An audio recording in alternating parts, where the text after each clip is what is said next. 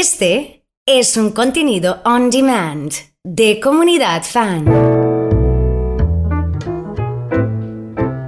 Estamos junto a Pablo Feldman en este ciclo de podcast para comunidad fan, aquí adentro de tus auriculares, en tu teléfono, donde nos estés escuchando, vayas a saber uno en qué momento después de esta grabación.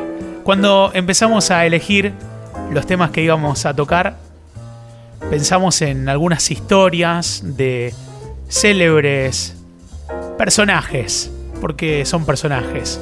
Y allí aparecieron de distinta índole, cómicos, actores, políticos, obviamente. Y bueno, te, te integro, Pablo, bienvenido. ¿Qué tal? ¿Cómo estás? Como siempre, un gusto. ¿Y quién? Y Carlos Reutemann, que no encuadra en ninguna de esas descripciones que hiciste. No es político, fue político, o se Tuvo un hizo cargo. político, Tuvo un cargo. nada menos que gobernador de la provincia y dos veces. Y ahora recientemente que fue senador, de la Nación Senador. y sigue siéndolo. Ah, Sí, sigue sí, siéndolo. Cuando estamos grabando este podcast, sigue siéndolo. Así es, hasta el 10 de diciembre de este 2019, Reutemann es senador por la provincia de Santa Fe. ¿Quién Y- es? Reutemann es, eh, nosotros decíamos en alguna época cuando hacíamos las tapas de, de Rosario 2, el hombre que nunca estuvo. Fue una tapa, se enojó mucho. Otra es Poncio Piloto, por su condición de piloto de Fórmula 1 y porque se lavaba las manos y porque siempre salía bien parado. La capacidad de maniobra, quizás. La muñeca, podríamos decir. Es el Lole, que viene de Lole Chones. Sabía que ese, ese es su seudónimo. No lo Porque sabía. Él llevaba Lole, trae Lole, Lole, los lechones, los llevaban en Jambi Campbell, que es su lugar en el mundo. Tengo un amigo que dice que a Reutemann habría que hacerle un análisis psicofísico más exhaustivo que el de los choferes de colectivo, porque dejó Cap Ferrat, que es un paraíso en Mónaco, sobre la montaña, ahí en el Mediterráneo a la vuelta, para venirse a Jambi Campbell. Bueno, lo trajo la política, puede ser, lo trajo la necesidad de seguir siendo. Porque Reutemann era una estrella de la Fórmula 1. Más allá de que no haya sido campeón del mundo y ese es el estigma con el que tratan de descalificarlo, aquellos que creen que si no sos campeón no sos nada. La Fórmula 1 y hace 40 años era para muy pocos, mucho menos para un argentino que venía de un campo en la Pampa Gringa.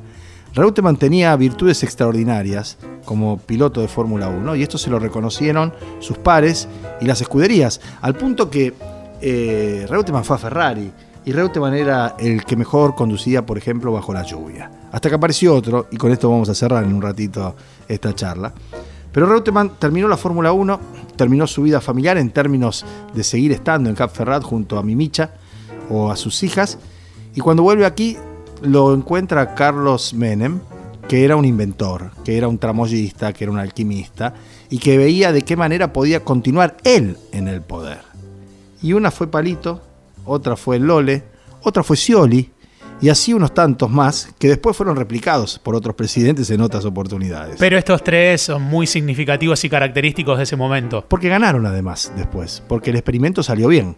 Reutemann fue dos veces gobernador y la segunda vez arrasó, estuvo cercano al millón de votos. No hubo más nadie que se acercara a esa cifra en ninguna elección en la provincia desde 1995 a esta parte.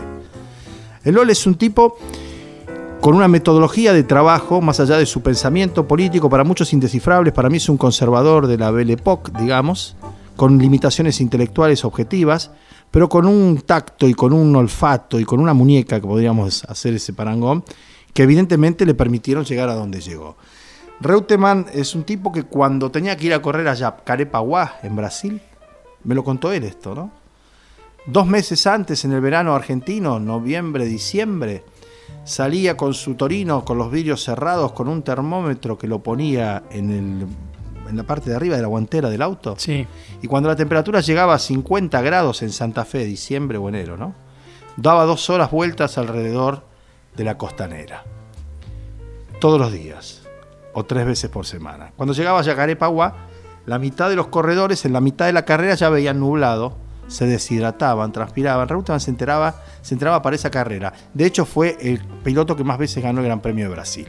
Un estratega, al Abs- menos en eso. absoluto, un obsesivo, un hombre que tenía puesto un norte y hacia allí iba. Lo mismo hizo con la política, en aras del pragmatismo, un día me dijo que él pensaba lo mismo que Lula, pero el Lula bueno de aquellos años, no el de ahora, que para mí sigue siendo bueno. Otro día mm, dijo que eh, no se podía definir muy claramente, pero que si tenía que tomar partido por izquierda o la derecha se sentía un hombre de izquierda.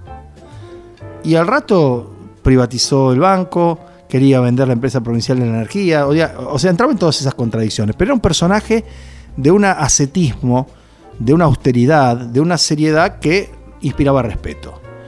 Eh, yo creo que Reutemann ha sido un ídolo deportivo que ha sabido capitalizar esa idolatría de hacer levantar a miles y miles de argentinos a las 7 de la mañana para verlo correr. Eso no es poco, los domingos. Eh, y lo ha podido capitalizar en el terreno de la política. Pero su vida y su pasión fue el automovilismo. Te cuento para que veas en una instantánea lo que era Reutemann. En el año 1991 termina la campaña, termina la recorrida, era el sábado donde empezaba la veda, y Reutemann va al Cairo, que era el lugar de Rosario más connotado, con más gente. Donde él tenía que ir, para, para lo que vos vas a contar seguramente. Ese día. Y ahí quedamos en encontrarnos, ya después de él saludar a la gente, firmar autógrafos, sacarse fotos, no había selfie ni nada de eso. Difícil imaginármelo igual por la seriedad yo soy de la época de verlo serio. Con el sueño fruncido siempre, ¿no? De querer hacerle alguna entrevista de algo y que diga que no, que hable muy poco. Bueno, me dio la entrevista. Eh, porque era para página de Buenos Aires también, ¿no? Entonces nos sentamos los dos. Él pidió agua mineral, yo pido agua mineral también. Yo tomo lo que tomo mi entrevistado. Menos mal que era agua mineral. Y le digo, bueno, Reutemann, digo, ya siempre nos tratamos de usted, ¿eh? Ya está, se terminó, terminamos, entramos en la veda, listo ya está, lista la campaña. Sí, movía mucho las manos, gesticulaba mucho con sus manos, ¿no? Dedos, como dice Ferrer de Pichuco, las manos como patios, gigantescas. Y le digo, Lole, ¿qué fue lo más impresionante? ¿Qué fue lo que más lo impresionó? Él venía de recorrer Tablada, Las Flores, Tiro Suizo. Mira para abajo, toma un trago de agua, levanta la vista y me dice, Ayrton Senna. Y yo hice el mismo gesto que estás haciendo vos. Traté incluso de contener una sonrisa que era inevitable.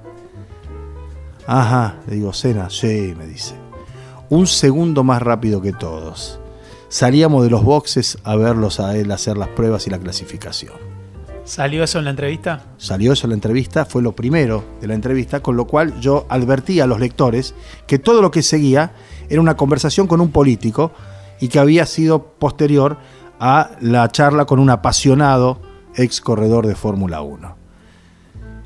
Él se dio cuenta que yo no le preguntaba eso. Me dice, pero bueno, vamos a hablar de política, de lo que quiera, le digo. Y hago una pausa y le vuelvo a decir, ¿qué fue lo que más lo impresionó? Y ahí me dijo la mirada de los chicos, el apoyo de la gente. Pero de una, el Reutemann en estado puro, dijo Ayrton Senna. Por eso arrancás este podcast diciendo que es un corredor de autos, maniobra y demás, porque eh, más allá de que también hay una cuestión del clima que vos le generás que decís, bueno, ¿qué va a tomar? Ya está, ya terminó, hablemos. Eh, ¿Qué es lo más impresionante? Ayrton Senna. Pablo, háblame de, la gestión de, de Reutemann un poco.